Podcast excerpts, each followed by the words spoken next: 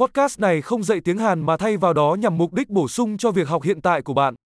Một phần quan trọng của việc học ngôn ngữ là khiến bộ não của bạn phải tiếp thu một lượng lớn ngôn ngữ và đó là mục tiêu đơn giản của podcast này.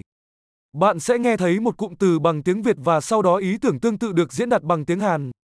Lặp lại nó thành tiếng tốt nhất có thể. Hãy thử nó. Tôi yêu tiếng Hàn. 나는 한국어를 좋아해요. Tuyệt vời, như bạn có thể đã biết, chúng tôi sử dụng công nghệ tổng hợp giọng nói hiện đại để tạo ra âm thanh.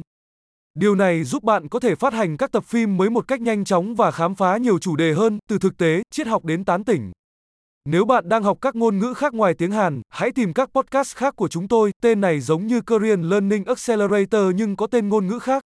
Chúc bạn học ngôn ngữ vui vẻ.